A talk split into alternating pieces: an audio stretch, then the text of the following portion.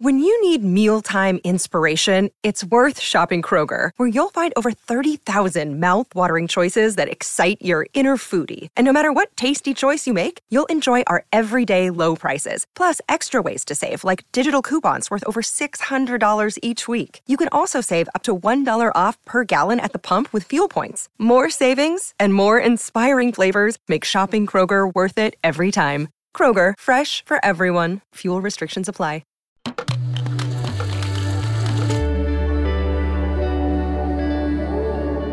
Cora.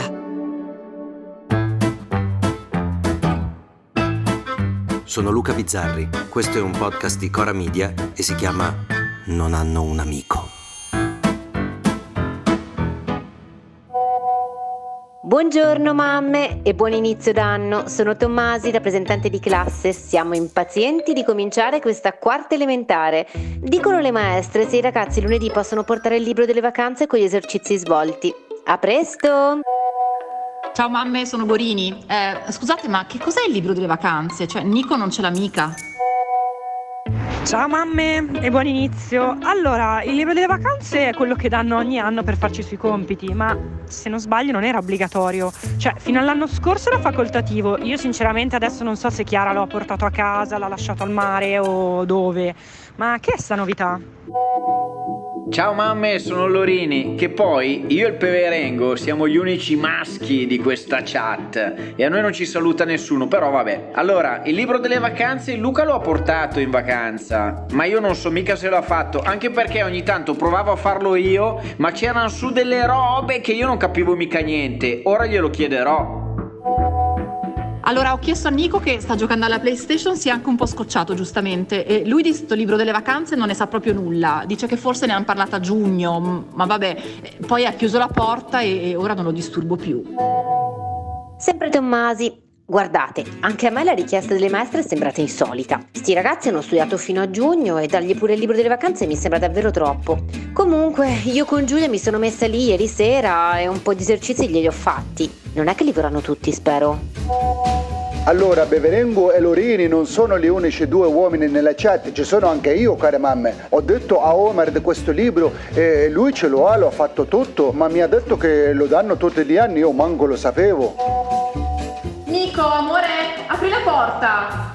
No, scusate, ho detto a Nico di passarmi sto benedetto quaderno così ci do un'occhiata io. Comunque sta cosa le maestre ce lo devono spiegare. Non è che ti svegli tre giorni prima e i ragazzi devono fare i compiti, ma che modo è? Nico, amore, guarda se ci passa sotto la porta se non vuoi aprire. Mamme, mamme, buongiorno. Sentite, io alla Eli ne ho parlato e mi ha detto che si mette lì e lo fa. Però sono d'accordo che dovremmo fare una protesta. Cioè, tu maestra mi dai il libro delle vacanze e la ragazza è obbligata a farlo. Cioè, ma dove siamo? In un riformatorio? Allora, eh, sentite, io scrivo anche una letterina, la firmiamo e magari già che ci sono la faccio anche leggere a un amico che è avvocato, ok? Oltretutto, scusate, ora che ci penso, l'anno scorso Chiara lo ha fatto tutto e poi al rientro nessuno gliel'ha chiesto, gliel'ha controllato. Cioè, che è sta novità di quest'anno? Chiaro che poi questi ragazzi crescono con la confusione in testa. Chiedo scusa al papà di Omar, c'è anche lui nella chat. Non è che posso ricordarmi anche del pizzaiolo. Comunque, se li ha fatti Omar, allora li ha fatti anche il mio Luca. Cioè, nel senso che il mio Luca, conoscendo la lingua, parte avvantaggiato. Scusate, ma come rappresentante di classe forse la lettera dell'avvocato mi sembra un po' eccessiva. Cioè, alla fine le maestre hanno solo chiesto di portare i compiti, che poi, come dire, mi è parsa più una richiesta pro forma. Non è che se non ce li hanno un problema, credo. Scusate, ma ho fatto una frittata io. Ho detto a Nico questa cosa dei compiti. Lui per l'agitazione ha preso un gol sulla PlayStation, ora è chiuso in camera, non mi risponde più. Comunque guardate, io ste maestre le denuncio, ma è possibile fare una barbarie del genere? E il mio Omar parla l'italiano meglio di te, caro Lorini, visto che tu non ci capivi un cazzo e lui i compiti li ha fatti. Se vuoi ti mando fotocopie per tuo figlio lì, intelligente, che magari impara qualcosa.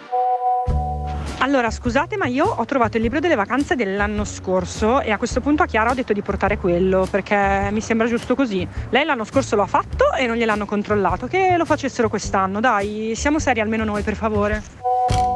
Allora, aggiornamento. Ho sentito l'avvocato e dice che in effetti il reato forse non c'è. Cioè, secondo lui sta roba dei compiti delle vacanze alla fine, boh, sarà. Magari ne sento un altro perché a me sta roba proprio non va giù.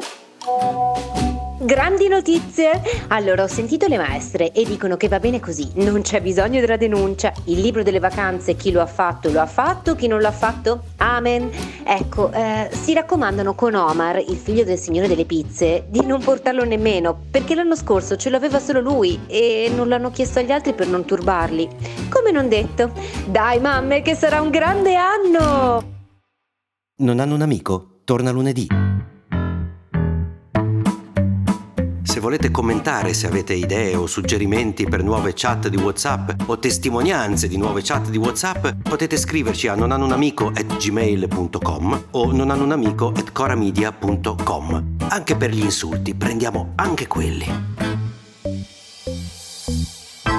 Non hanno un amico è un podcast di Cora News prodotto da Cora Media. È scritto da Luca Bizzarri con Ugo Ripamonti. La cura editoriale è di Francesca Milano. La supervisione del suono e della musica è di Luca Micheli. La post-produzione e il montaggio sono di Daniele Marinello. Il producer è Alex Peverengo. Le fonti dei contributi audio sono indicate nella sinossi.